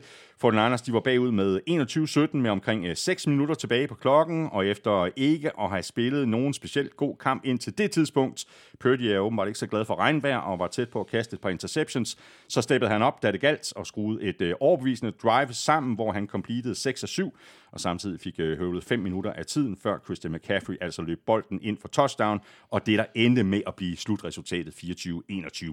Packers havde så chancen med omkring et minut tilbage på klokken bagefter, men den kan vi lige tage om, om lidt, fordi øh, helt overordnet, så, så endte det altså med en comeback-sejr til 49ers, så det var altså ikke noget, som de har været specielt gode til under Carl Shanahan. Nej, men øh, en gang skal jo være den første. Hvad, hvad er det, statistikken var inden den her kamp? De var Jeg tror, det, altså, hvis, 0, hvis, 0 og 38. ja, hvis, jeg, hvis han går ind og bagud i fjerde kvartal, Hvis de var bagud med 7 i fjerde kvartal, så var han 0 og 38. Men her der kommer de altså tilbage, og øh, nu er 49ers videre til deres fjerde NFC-finale på fem år. Og de er hjemmebane, hvilket også er vigtigt. De er hjemmebane på søndag mod Lions. Kyle Shanahan er 5 og 0 i slutspillet på, øh, på hjemmebane som head coach for 49ers, og i øvrigt 3 og 0 mod, mod, mod Packers. Øh, selvom den her var meget, meget tæt på at ende med en Packers sejr, og bare på en eller anden måde må gøre ondt på alle Packers-fans, Ja, alle, alle Ostholds-fans derude, ja. ikke, fordi øh, de havde den her. Ja, det havde de faktisk. Øh, Packers øh, havde lige præcis øh, chancen øh, for at komme tilbage med øh, omkring et minut til, til sidst, øh, nede med de her 24-21, hvilket altså betød, at øh, de havde muligheden for enten at vinde kampen med touchdown, eller udligne med et, et field goal og tvinge kampen i, i forlænget spilletid. Sådan skulle det så ikke gå. Øh, Jordan Love kastede sin øh, anden interception, begge i øvrigt til linebacker Drake Greenlaw, der så også lige skal lære at smide sig ned. Ikke? Ah, okay, du hvad, det er, du er, ja, ja, altså. Sid dig ned, din idiot! Han har bolden i hænderne. Han vil da gerne prøve at skabe et eller andet, du ved. Han har ikke fået lov til at løbe, siden han var running back i high school, sikkert, du ved. Men, uh, og, og han, går da, altså, han gjorde det da fint, du ved. Det men, gjorde øh, man så. Bolden ud til siden, Ja, og så, ja, ja, ja. Det, det kan sagtens ende med en fumble, det her. Men altså, prøv at høre, de der to interceptions, som han kaster Jordan Love, de ender jo med at blive kostbare for, for Packers. Øhm, den første hænger ikke helt på Jordan Love, men alligevel lidt. Han har en tight ind i en krydsningsrute, øh, og kommer til at kaste bolden øh, lidt for hårdt, lidt for højt, og lidt bag ved sin receiver, øh, som så kun får, får sådan bolden på, eller hånden på bolden, og så popper den op i luften, og, øh, og Greenlaw griber den, og så er det, at han løber lidt rundt der, og så videre. Ikke? Øh, den får 49ers et field goal ud af. Den anden interception er til gengæld en killer, og fuldstændig unødvendig, fordi 49ers har scoret, øh, og er kommet foran med 24-21 med et minut og syv igen. Packers har alle deres tre timeouts, og har jo princippet god tid. De flytter os bolden, får en første down, kommer op på deres egen 36-linje. Realistisk, så skal de bruge mindst 30-35 yards mere. Men de har altså også 52 sekunder til det. Mm. Øh, og så laver Jordan Love en total no-no og ruller ud til sin højre og kaster dybt imod sin løberetning. Det tager alt for lang tid for, øh, for bolden at nå frem, og der er alt, alt, alt for mange modstandere, og, øh, der kan nå at reagere. Der er Og- tre 49ers-spillere tæt og, på bolden. Og, det, jo, og, og, og her går det galt, og det gør det som oftest, når man laver den type play. Og øh, det bringer jo bare minder. Jeg sagde i sidste uge, at jeg synes, der er nogle ting i Jordan Loves spil, som som minder mig om både Brett Favre mm. og Aaron Rodgers. Og det her, det var så meget Brett Favre, og det gik sgu heller ikke godt for Brett Favre. En gang imellem gjorde det selvfølgelig, men altså, jeg, jeg mindes da en slutspilskamp, hvor han kastede præcis den samme type bold imod New Orleans Saints øh, for, For for, Vikings, for, for Vikings, ja. vel at mærke, ikke? Til Øhm, aller, aller sidst. Ja, og det, ja, det var endda i overtime, faktisk. Øhm, nej, det, nej, det var det ikke. Det var, det var, det var til sidst i fjerde kvartal, det er rigtigt. Øhm, Greenlaw griber sin anden interception her, og så, så er kampen øh, jo overstået. Men altså lidt mere easy i maven for Love. Øh, løbe et par yards selv, eller kaste bolden væk. Øh, det var første down, det her. Så de havde jo i hvert fald, altså det var, de var jo i fjerde down territoriet allerede der, ikke ved, så de havde i hvert fald tre downs mere til at, til at lege med, og, og, og til at få en første down, men øh, den her interception betyder, at hans og Packers sæson øh, slutter her efter en kamp, hvor de helt ærligt var bedst i 59 minutter, Det er løgn. men så har en lorte svensker en kicker. øh, ja, og der sidder sikkert en, en del øh, Packers-fans og, og, og ja, er rigtig godt øh, bidrag over det her nederlag, det, det forstår jeg godt. Øh, som 49er-fan der er jeg selvfølgelig glad for, at det endte, som det gjorde. Packers kunne sagtens have vundet den her kamp. Og jeg synes faktisk, at øh, Matt LaFleur øh, outcoachede Kyle Shanahan et, et langt stykke mm. hen ad vejen. Øh, så det var vel de her fejl fra Jordan Love, det missede field goal fra Anders Carlson, øh, og så de spildte chancer, måske i, i, især i begyndelsen af kampen, altså chancerne for at score touchdown, og hvor de sådan måtte nøjes med field goals. Altså alle de her ting kombineret, der var med til at afgøre den her øh, kamp til 49ers fordel. Lad os lige tage ham der, den der lorte svensker først. Deres, øh, deres kicker, øh, Anders Carlson, rookie. Um, Packers vælger jo inden sæsonen at sige farvel til rutineret Mason Crosby. Du er for gammel, du har ikke længere ben, vi er i gang med et generationsskifte. Øhm, og, og altså, helt ærligt, så var det jo ikke meningen. Jeg tror ikke, det var meningen inden sæsonen, at Packers skulle stå i divisionsrunden og stå på nippet til at kunne sparke sig i NFC-finalen. Så jeg er ikke sikker på, at det er sådan, at de havde sendt Mason Crosby på porten, fordi de er så tæt på at sende første seedet Packers, øh, øh, eller sende første seedet 49ers øh, ud af slutspillet her. Og jeg er sikker på, at de gerne ville have haft i sådan en situation, i sådan en vigtig kamp på det her tidspunkt, øh, med den her sensation inden for rækkevidde, der er jeg sikker på, at de gerne ville have haft en, en, en rutineret kicker i form af Crosby. Men de havde Anders Carlson. som har været NFL's ringeste kicker i år, og er den af alle, der har brændt flest spark. Matt LaFleur, headcoachen for Packers, er blevet citeret for at sige, at han beder en lille bøn, hver gang Carlson mm. går på banen. Han var så ude i går og sige, at han følte, at han var blevet fejlciteret, og det var i hvert fald ikke det, han havde ment, og det var sagt med et smil på læben og bla bla bla. Uanset hvordan det der det skal tolkes eller ej, så kan jeg godt forstå, hvis han gør det, fordi han har været vanvittigt ustabil. Og hvis du går ind i slutspillet, eller i det hele taget går igennem den her sæson, som lige pludselig bliver vendt på hovedet med det hele, hvorfor gør du så ikke, som Browns gør, og siger, okay, vi bider det sure æble. Vi har begået en fejl på kicker. Mm. Vi er nødt til at finde en anden løsning. De sendte Kate York på porten og tog Dustin Hopkins ind, og Dustin Hopkins vandt tre eller fire kampe for dem. Hvordan kan de stå i en kamp som det her med en Anders Carlson, som så ender med at, øh, at, at koste en sejr. De kunne have ringet, Men til, altså, i det, i de det... kunne have ringet til Crosby. De kunne også have gjort noget helt fantastisk og ringe til Robbie Gold, og, så, og så sige, hey, du får chancen her, og så lad ham der på Levi Stadium sparke den Niners ud af, ud af slutspillet. Men det, og, men det er jo rigtig nok, at Anders Carlsen uh, misser det her field goal, men det gør Jake Moody jo også for den Niners. Han misser jo også Ja, men der er forskel på at få, få et field goal blokeret, som Jake Moody gør, og så brænde et spark på den måde der, hvor du saver den forbi. Øhm, Jake Moody har heller ikke været god. Jake Moody er også en, en, øh, en, bekymring. Men han, han, han nailer den jo for 52 yards i den her kamp. Hvem? Jake Moody. Jamen, det er ikke Jake Moody, vi snakker om. Vi snakker om fucking Anders. Vi snakker om fucking Men, du sagde, men Jake Moody, han er også risky, ikke? Var det, det ikke er det, du sagde? også. Det er han da også. Jo, jo, men han nailer Ja, ja, ja. den for 52 yards, trods alt. Så, nå, øh, hvad var det andet, du spurgte om? Det var det, Red Zone. Ja. Jamen, jeg er sur på svenskeren. øhm, Packers var i den her kamp, for at sige det mildt, pisse gode på angrebet. Aaron Jones var banens bedste spiller og løb noget af det bedste, jeg overhovedet kan huske at have set fra ham. Ikke kun i år i det hele taget. 18 løb for 108 yards, greb også tre bolde. Jordan Love var god. Matt LaFleur, du sagde det selv, outcoachet Carl Shanahan. Matt LaFleur i sidste uge så vi det, og i den her uge så vi det. Han får tegnet mm. nogle plays, som på papir siger, om ham der, han må da gå fri, og så ser man det på banen, og så er der nogle receiver, der løber fuldstændig fri, og man tænker, hvordan kan det lade sig gøre? Øhm, men altså, øh, imponerende øh, hele vejen rundt. Fort Niners forsvar blev taget på sengen gang på gang. Men så snart Packers kom ind i red zone, så gik det helt i stå. På de første tre angrebsserier, der er de inden for 15 yard linjen alle tre gange, og de får kun 6 point mm. ud af det. To field goals, og så en misset øh, fjerde down, hvor Jordan Love helt ærligt kysser første down-markeringen, men Packers lader være med at challenge det. Og det forstod jeg simpelthen ikke.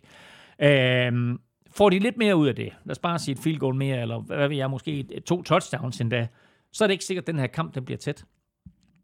Nu taber de, og det kan være lidt svært at forstå, øh, både som fan og alt muligt andet, og som almindelig NFL-seer, men jeg tror også, det er svært at forstå for mange af spillerne, fordi hvis du så blikkene mm.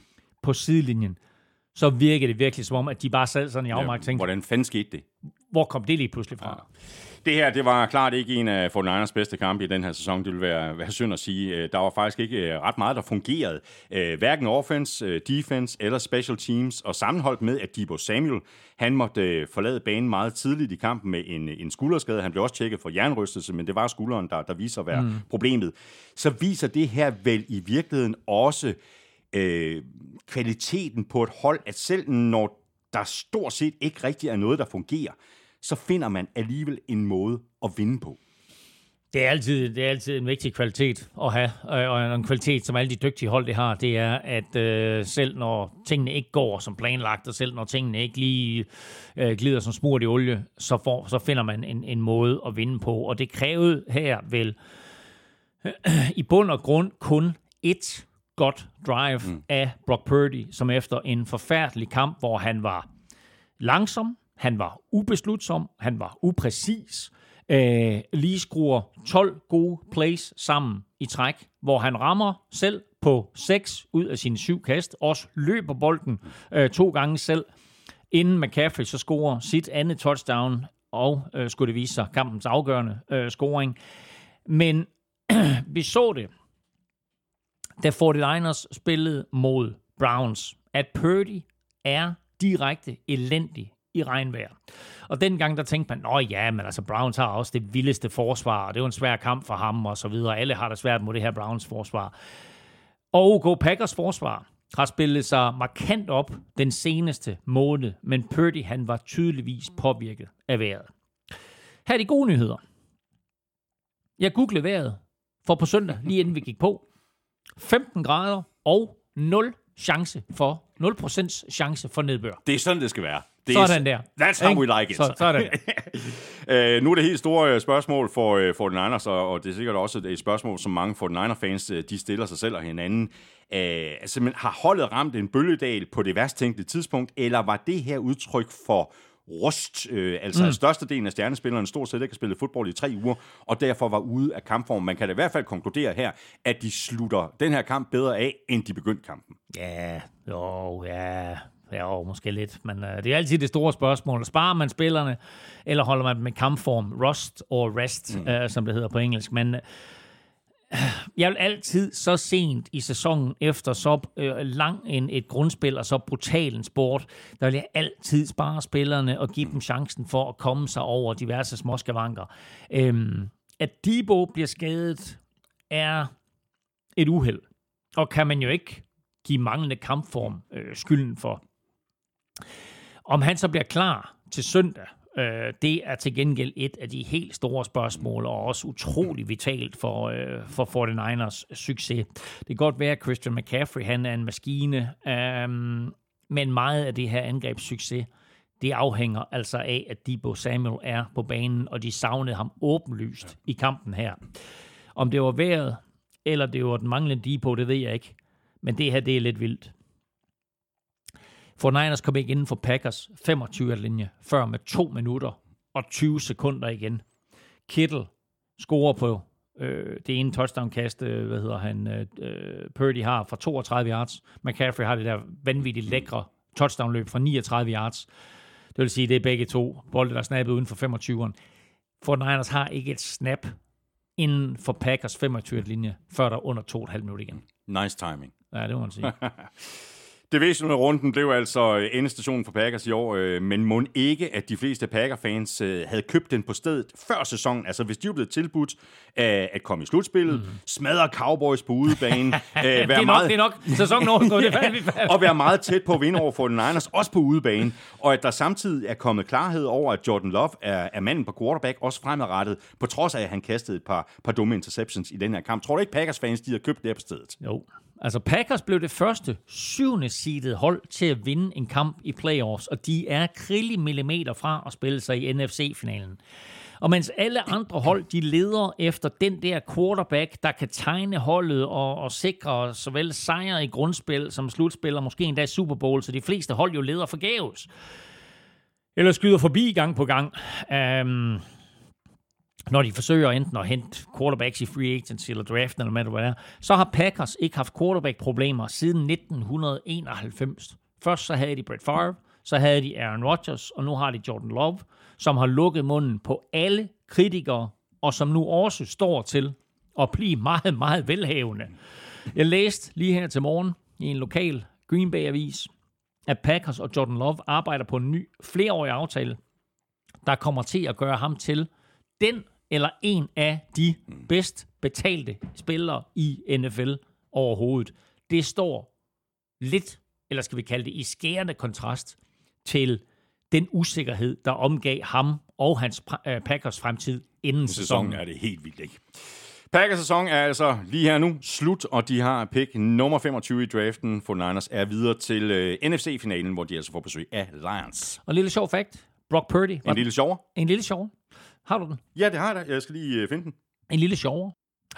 Uh, Brock Purdy var den eneste startende quarterback i divisionsrunden, der ikke var et første runde pick. Og uh, to af dem, uh, som var med her i, i divisionsrunden, det var tidligere uh, nummer et picks, Baker Mayfield og Jared Goff, og de mødtes i Detroit. Det gjorde de nemlig. Og så får du dit over Sådan. Tusind tak. Det, ej, det er professionelt, det her. Det, wow. Og Lions øh, levede øh, lige præcis op til øh, favoritværdigheden hjemme mod øh, Buccaneers, der blev sendt hjem med et øh, nederlag på 31-23 i bagagen. Kampen øh, sluttede af med en øh, interception af Baker Mayfield, der ellers lige havde reduceret for Buccaneers for stillingen 31-17, og altså fået bolden tilbage, og med en chance for at udligne med touchdown og en øh, two-point conversion. Det var faktisk en, en helt lige kamp. Stillingen var 10-10 ved pausen, 17-17 efter tredje kvartal, og så satte Jared Goff ellers lige Lions angrebet i femte gear i fjerde kvartal, og det er jo ikke mindst på baggrund af den sidste fjerdedel af kampen, at vi nominerede Jared Goff til ugen spiller. Jamen prøv at du sagde det. Øh, hele, kampen var lige hele vejen igennem. Øh, det stod faktisk også 3-3 efter første kvartal, så 3-3 efter første 10-10 ved pausen, 17-17 efter tredje kvartal. Øh, og så tænkte Goff, nej, jamen, så lad os øh, give tilskuerne øh, lidt ro i maven og lidt valuta for de der øh, vanvittige priser, som den her fodboldfeber i Detroit har sendt billetterne op i. Øh, og så førte han Lions til to hurtige touchdowns, som skulle vise sig at blive afgørende, selvom Box og Baker Mayfield jo var lige ved at komme tilbage. Ja. Box øh, kom jo med i, i slutspillet som det, kan vi sige, mindst dårlige holdning i NFC South, øh, men de har jo sådan set leveret her i slutspillet. Altså i forrige uge, der og slog jeg de... sad, de... Ja, og jeg sad og tænkte på undervejs, så jeg tænkte, kæft, var det vildt, ikke? Altså sådan, som vi har svine NFC South til hele sæsonen. Og nu er de ganske, ganske få plays fra at komme i NFC-finalen. Ja, det er vildt, ikke? Ja, det var så tæt på. Ja, ja Nå. lige præcis. Ja, fordi altså, i, i forrige uge, der slog de de øh, forsvarende mestre øh, fra, fra Eagles. Det gjorde de overbevist, når i den her kamp, der tvang de Lions til at, at, at kæmpe for sejren.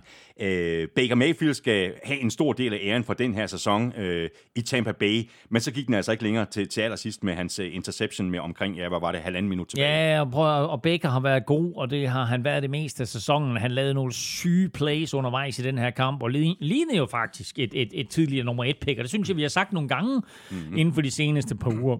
Han kastede for første gang i sin karriere over 4.000 yards i grundspillet. Han havde sin højeste completion procent øh, i, øh, altså i, i, sin karriere, inklusiv de år, han var i Cleveland, og et cetera, et cetera, hvor han ellers har været henne. Øh, hans 28 touchdowns i grundspillet var flest i karrieren. I sidste uge, der kom han på en, en fin liste af kun 15 quarterbacks i NFL's historie, der har vundet en playoff-kamp for to forskellige hold, øh, hvor Jared Goff i øvrigt også kom på i sidste uge. Øh, at Bakers første sæson med Box så slutter med en interception. Det er, det er selvfølgelig en, både ærgerligt og en kende ironisk, men det var altså en lille krølle på, mm. øh, på Lions forsvar, der fik Baker til at vælge den forkerte løsning. Og det er jo det, man gør som defensive coordinator. Det er, at man siger, okay, når, når en quarterback ser det her, hvor er det så, han går hen med bolden? Mm. Øh, og der læser Baker helt sikkert et eller andet, og så kommer øh, Lions linebacker Derek Barnes, han kommer ind der øh, og snyder Baker, laver sin karrieres første interception. Øh, og en vigtig en af slagsen. Vigtig en, sender Lions videre til selvfølgelig øredøvende jubel på ja. Ford Field. Øh, burde Box ikke have kaldt en timeout til sidst, da Lions tog knæ på tredje down med knap 40 øh, sekunder tilbage på klokken? Var det ikke... Var det ikke mærkeligt? Var det ikke en helt igennem mærkelig situation? For det første, at de, at, at de snapper den på dem, og så at der ikke altså, bliver kaldt timeout. Jeg forstår det slet ikke. Godt, lad os lige... Altså, okay, efter den der interception, ikke? så er kampen altså principielt afgjort. Og det tror jeg går ind i hovederne på alle. Ja. Nå, fint nok, du ved, Lions har bolden, vi snapper bolden ja. tre gange, så er det overstået. Men, altså Lions, øh, der er nogle 40 sekunder tilbage. Og Lions kan køre 15 sekunder mere af klokken og få den ned på omkring 25-23 sekunder-agtigt. Men Goff vælger at snappe den med 38 sekunder, fordi så tænker man, så er der 40 sekunder, til vi skal snappe den igen. Men Buccaneers har en timeout. Så hvorfor snapper Goff den der? Og hvorfor... Kalder Box ikke timeout?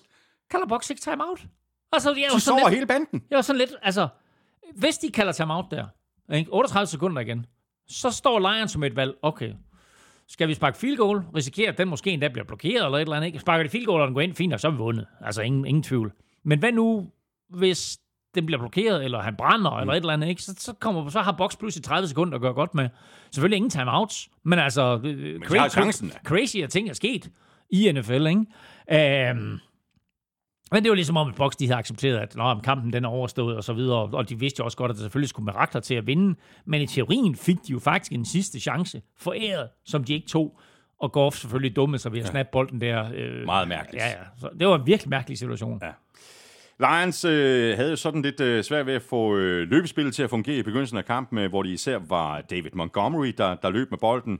Det havde han ikke sådan den øh, helt store succes med, og jeg ved ikke, om, øh, om øh, offensiv koordinator øh, Ben Johnson lavede noget om i sin gameplan, eller om øh, credit i virkeligheden alene skal gå til Jameer Gibbs. Altså, der kom i hvert fald langt mere gang i Lions øh, løbespil, når det var ham, der havde bolden i hænderne, ikke mindst i anden halvleg. Ja, altså jeg synes jo egentlig, jeg synes jo egentlig, at Lions løb bolden godt hele kampen igennem. Øh, de havde måske mere succes end rent yardsmæssigt i anden halvleg, men altså David Montgomery tog brøden af boks forsvar, og så kom Jamir Gibbs ind og viste igen og igen sin eksplosivitet. Og igen kan vi bare lige gå tilbage til draften, hvor vi talte om, om, om Lions, ikke? At, det sådan, at, det var, at de foretager tre meget mærkelige øh, første picks. Ikke? Altså deres, deres første pick er Jamir Gibbs, så tager de linebacker Jack Campbell, og så tager de en tight end, der hedder Sam Laporta. Alle tre har været vanvittigt gode for dem. Men Jamir Gibbs tog det jo et stykke tid at finde ud af, hvordan de skulle bruge, og hvis du husker på, i, i training camp, der begynder øh, Dan Campbell, head coach, der begynder han at sige sådan, ja, men han er så, han er så vild en spiller, så vi overvejer lidt at sætte ham ud og også bruge ham som receiver. Og der var der sådan lidt, der fik man sådan en, en, en fornemmelse af, de aner ikke, hvad de skal gøre Nej, med ham. nej. De aner ikke, hvordan de skal bruge ham. Men han har jo bare været så vild. Han har fundet sin plads i det her. Han er, blevet, han er også blevet et omdrejningspunkt på en eller anden måde for dem. Ikke? Altså, han har 13 boldberøringer her, får 114 yards, scorer touchdown. Det er jo lige meget, om han løber bolden, eller han griber bolden. Han er så eksplosiv. Han er så fed at se på. Øh, det åbner også plads for alle mulige andre. Amon Ross St. Brown er også en vild spiller, ikke? Altså 8 catches for 77 yards, en touchdown, og flere store spil. Den der, hvor han griber den, ikke? Altså, og er en yard fra første down, og så kæmper sig igennem tre mand, og får, altså det er bare sådan nogle fede spil. Sam Laporta, godt at han er blevet sin skade kvit, som han fik imod Minnesota i sidste spillerunde, griber ni bolde for 65 yards her, scorer ikke touchdown, hvad fanden sker der? Han plejer at score, ikke? Men altså, der er bare så mange unge, fede Ja, ja, er spillere på det, her, ja. på det her angreb, og så selvfølgelig med en god offensiv linje foran sig. Og vi kan, øh, og vi skal øh, rose hele det her Lions-hold. Øh, ikke kun de her spillere, som vi lige har nævnt, øh, og nu står de altså med det ene ben i Super Bowl. Ja, de står i hvert fald i NFC-finalen. Øh, manden, der vel skal have allermest ros for den her udvikling, som det her hold har taget, siden de jo startede 2022-sæsonen 1 og 6, mm. og fik vendt bøtten rundt og sluttede sæsonen rigtig flot af, og så ellers bare har fortsat derudad her i 23-sæsonen. Det er selvfølgelig head coach Dan Campbell, og måske i virkeligheden også general manager Brad Holmes. de to har sammen haft kæmpe indflydelse og er blevet super populære figurer i Detroit. Campbell som manden i spidsen, og den mest genkendelige af dem selvfølgelig. Men Brad Holmes som ham i kulissen, der trækker i trådene og har haft en, en øh, vanvittig heldig øh, slash øh, dygtig hånd i draften, hvor han jo har fundet øh, guld som, som Gibbs og Sam Laporta, Aiden Hutchinson, øh, Brian Branch, øh, Ifi Melifonwu øh, og mange flere. Og vi har jo talt en del om, om, om Dan Campbell og hans øh, aggressive slash øh, modige tilgang til spillet, øh, især på fjerde down situationer. Og øh, jeg synes, han starter lidt konservativt i kampen her, og øh, sparker field goal første gang, de er i nærheden af endzone. Øh, men han kan ikke holde sig i skinnet anden gang. Mm. Så da de kommer derned, og ja, de kan godt komme foran med tre, men han tænker, det er sgu bedre, at vi får en med syv. Øh, øh, og du ved, hvordan jeg har det med det, men altså, du ved, han, han sagde, okay, der skal ske noget her. Øh, så går han efter den. Men han gør faktisk noget smart. Fordi han sætter Craig Reynolds ind som running back. Ikke David Montgomery, ikke Jameer Gibbs. Og det må alligevel på en eller anden måde få Box til at tænke, hvad sker der her? Mm. Og vel sagtens, at det her det er en eller anden form for kast. Uh, der skal ske et eller andet, Craig Reynolds ind for at blokere, uh, og så videre, og så skal der kastes til Stanley Bort, eller hvad det nu måtte være. I stedet for, så hamrer de bare Craig Reynolds op bag ved den der fremragende offensiv linje, som Lions har. Hans eneste løb i kampen, og hans blot andet touchdown i karrieren, ja. og ender også med at blive ja, de afgørende point mere eller mindre. I forhold til, nu har vi talt uh, Baker Mayfield. Uh, er han tilbage i, i Tampa næste sæson? Altså, han bettede jo på sig selv med den her etårige mm. kontrakt, han, han skrev under på. Han bliver ikke billigere nu. Øh, nej, det gør han da bestemt ikke. Altså, han skrev under på en etårig kontrakt til 4 millioner dollars, så der, altså, der var ikke nogen, der ville have ham. Uh, ja, det var der måske nok, men altså, du ved, uh, Tampa får ham, og det gør de til, til en forholdsvis billig penge. Han sikrer sig på bonus undervejs, så jeg tror, han måske samlet har scoret sådan 5-5,5 millioner dollars i Det er år. jo peanuts. Men det, ja, det er peanuts, og det står ikke mål med den kontrakt, som han kommer til at skrive under på nu her inden for ja, ganske få uger, vel sagtens, som vi også skitserede i sidste uge. Der er gensidig interesse. Bo, øh, Baker vil gerne blive i Buccaneers, og, og de vil gerne have ham, og han var også klar i spyttet efter kampen, hvor han selvfølgelig ærger sig over nederlaget, men var glad for sin sæson, han var glad for sit nye hold, han var glad for sine holdkammerater. Og husk på, han er stadigvæk kun 28, bliver 29 her i, i foråret en gang. Øhm, men altså, kan han blive enig med Box om en længere øh, kontrakt, så har de også, også fundet en quarterback, som har masser af gode år i sig Ja, nu. tosset. Boks sæson er slut. De har pick nummer 26 i draften. Lions er videre til NFC-finalen ude mod 49ers. Og det er den, vi skal se frem mod nu. Altså øh, NFC-finalen for Niners hjemme mod Lions. Og hvis der er et hold, der efterhånden er vant til at stå i den her situation, så er det øh, 49ers tre konferencefinaler i træk, fire på de seneste fem år. Lions derimod, her er det lidt af en, øh, en ny oplevelse. Altså ikke for enkelte spillere, som for eksempel øh, Jared Goff, der har prøvet det hele før med Rams, men for holdet og for organisationen generelt. Spørgsmålet er, om øh, den her forskel for de her to hold, om det kan komme til at få indflydelse på den her kamp. Jamen, øh, det er klart. Og øh, Lions har en, en ung trup, hvor kun øh, Goff og Josh Reynolds og vist nok også Calif Raymond øh, har prøvet at stå i en NFC, eller en, en konferencefinale før i hvert fald. Øh, Calif Raymond spillede for Titans, øh, så han har stået i en AFC-finale, hvis det er. Øh, og udover det, så er der kun 10 andre spillere, øh, som inden i år havde playoff-erfaring. Øh, men de har altså også en, en øh, head coach, som nok skal sørge for på en eller anden måde at forberede dem, og måske vigtigst af alt, tage hypen væk, mm. og bare sige, hey, altså, vi har et hold, vi spiller på en måde, mm. det kan godt være, at vi spiller på udebane, det kan godt være, at det er slutspil lige meget, det her det er ligesom om, det er spille uge 6. Mm. Øhm, men det er selvfølgelig også et stort øjeblik for ham. Øh, og en svær modstander på udebane. Jeg vil sige det på en måde. En sejr i slutspillet er flot. To er enormt flot. Men der er forskel på at slå Rams og Buccaneers hjemme, og så møde 49ers ude. Ja. Hvis øh, der er noget, som øh, både 49er-fans og 49ers spillere taler meget om, øh, så er det de øh, missede muligheder i de øh, foregående år, altså senest med NFC-finalen sidste år. Så øh, følelsen er jo, nu skal det være. Mm. Og, og den følelse kan jo, kan jo godt være en drivkraft, øh, men det kan jo også blive det modsatte af, at uha, nu må der altså ikke gå galt igen, og det er især ikke på hjemmebane. Nej, nej, de fik da et kæmpe wake-up call Ja, mod, tosset, mod, mand. mod Packers her. Um, og, øh, og ja, de er hjemme, og det er en kæmpe fordel, fordi som jeg sagde lidt tidligere, Shanahan har coachet fem kampe på hjemmebane i slutspillet med Fort Niners, og vundet dem alle. Men de er op imod et Lions-hold, som har en bedre offensiv linje end det Packers-mandskab, som, øh, som får Niners har store problemer med. Pack- Packers løb jo nærmest bolden, som de har lyst til det meste af kampen. Og det bliver nøglen til succes for 49ers forsvar, at de stopper løbet og tvinger Goff ud i nogle lange tredje down situationer. Øh, på angrebet der er det klart, som vi også lige var inde omkring, at de skal selvfølgelig håbe på, at øh, Debo Samuel han kommer tilbage, og så skal Brock Purdy jo finde sin sædvanlige ro mm, mm. og præcision, øh, som vi jo er vant til at se her gennem det sidste halvandet år med ham jo ikke, øh, samtidig med, at, at den offensive linje selvfølgelig skal sørge for at holde hans, hans trøje ren. Øh, og så vil jeg sige, der er heller ikke nogen tvivl om, at Shanahan, han slikker sig lidt om munden, når han ser øh, rookie linebacker Jack Campbell der i midten øh, af Lions forsvar øh, forvent en masse krydsningsruter og forvent en masse kastespil ned gennem midten, Præcis. hvor de vil prøve at få ham ja. i en mod en situationer med Kittle eller Ayuk eller andre. Og så havde vi jo en, en rigtig god fornemmelse omkring Lions allerede inden sæsonen gik i gang, ligesom øh, stort set alle andre, der, der følger med i, i NFL. Og nu står de altså en kamp fra Super Bowl. Øh, hvis jeg kender øh, Dan Campbell ret, ikke fordi jeg kender ham personligt, men mm. jeg har ret godt indtryk af, hvem, Ja. øh, hvordan han er som person, øh, så er han ikke typen, der er tilfreds med lige og næsten. Han vil have hele kagen. Mm. Øh, og det er vel også det, som Lions skal i den her kamp. Altså simpelthen, og du har faktisk også lidt inde på det, Elming, tidligere. Altså spille 100% for sejren, og ikke være bange for at tabe. Ja, men altså jeg synes, at man kunne se på Dan Campbell i søndags, at nu er det vind eller forsvind. Tænk på det på den her måde.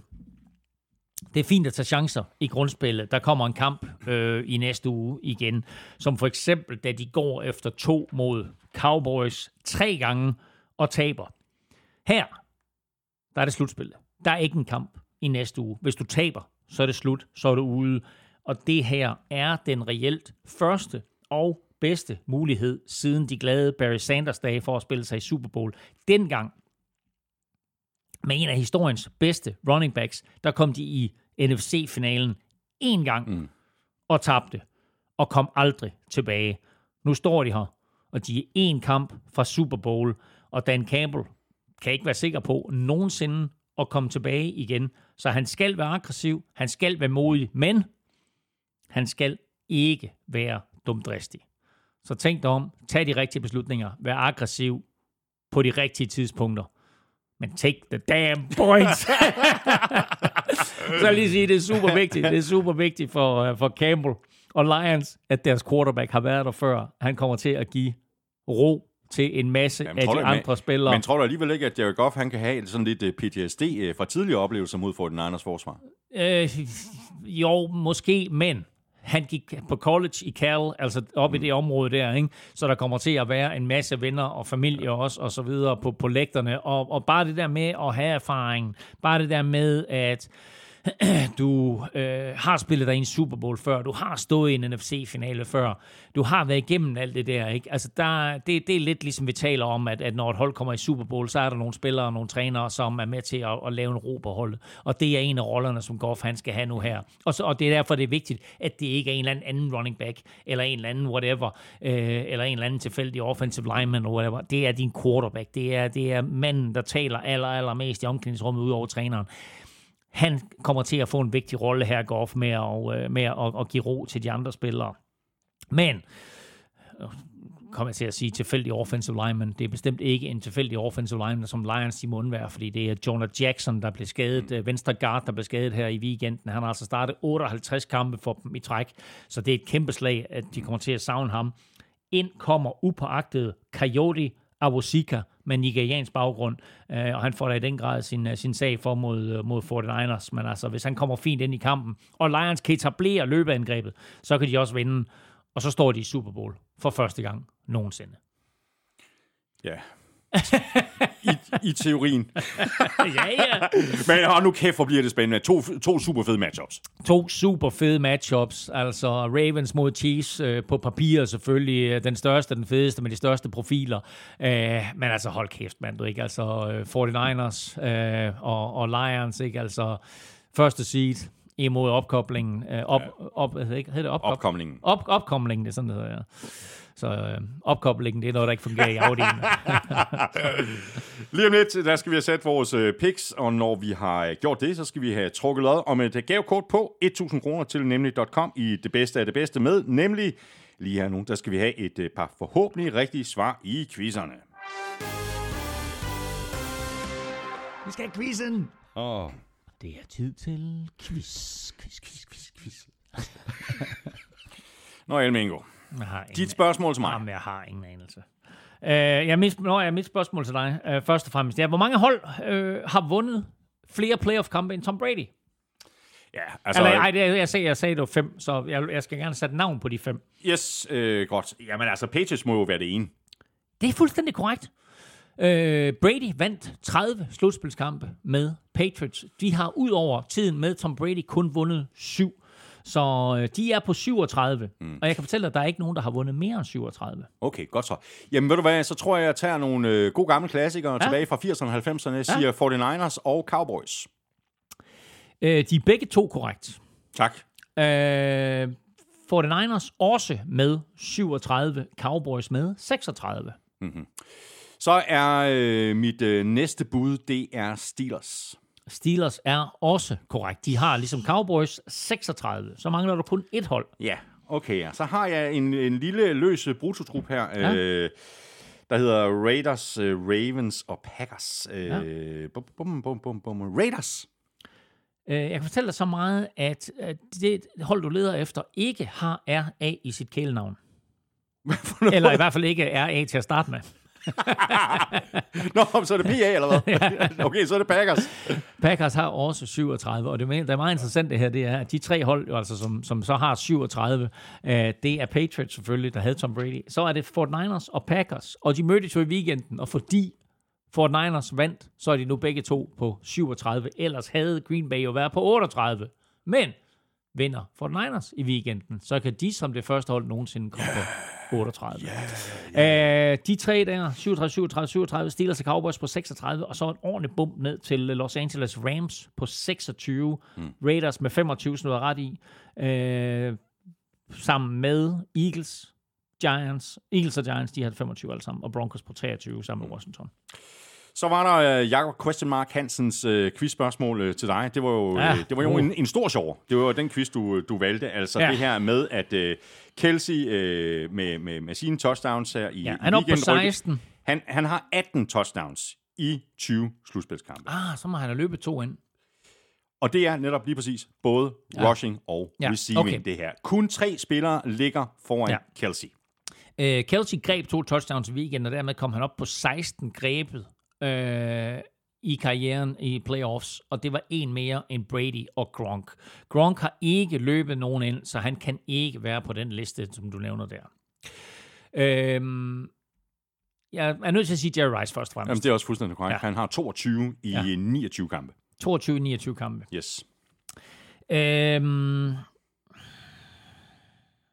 jeg, kunne godt, jeg kunne godt tænke mig at sige Roger Craig også. Ja, det, det, det er frækt bud, men han er ikke på listen. Han er ikke på listen. Nej. Så siger jeg Marvin Harrison. Heller ikke korrekt. Også frækt bud. Så er jeg nødt til at gå med nogle Patriots-spillere, så siger de at sådan noget, nej, der er ikke nogen Patriots-spillere på. Det var, det tror jeg simpelthen ikke. Han, Ja. øh, skal du have lidt... Øh, Ja, jeg skal hjælpe. Skal du have lidt øh, Hvor mange, hvor mange er det, vi leder efter? Øh, To ud over Jerry Rice. Okay, så giv mig lige en, giv mig lige en chance for lige at tænke mig om her. To ud over Jerry Rice. Øh, Og man må godt tænke sig om, eller? Det er ikke snyd. Nej, det må, jeg, jeg må godt lige tænke mig om lidt her. Uh, touchdowns, touchdowns, scoret. Ah, nej, jeg skal hjælpe. Øh, spillede næsten hele karrieren i Bills, sluttede i Dolphins og kom i Hall of Fame i 2007. Thurman, Thurman Thomas. Det er så lækkert, det der. Ja. ja. 21 touchdowns i 21 kampe. Det er da Ja. meget godt snit. Det er et meget godt ikke? snit. Ja. Og så har vi øh, den sidste. Ja. Øh, faktisk også med 21 touchdowns, men i 17 kampe. Wow. Øhm, Det er vildt nok han blev øh, kåret til øh, Rookie of the Year i øh, 1990, og han blev MVP i 93, hvor han også blev Super Bowl MVP. Øh, ja. Øh, nå, han blev Super Bowl MVP i 93, så er det Emmitt Smith selvfølgelig. Det er fuldstændig Ja, ja, korrekt. ja. Dejligt. Lækkerier. Ej, det var også tåbeligt, at Emmitt Smith, for han kunne ikke glemme ham. Nå ja, men du sad jo og tænkte om det, så Ja. du måtte jo nå frem til det på Ja, et eller andet tidspunkt, og det. Ja, gjorde ja, du. ja. Glimrende.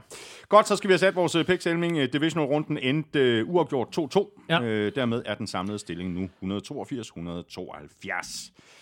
Øhm, Kan nå det? ikke rigtigt.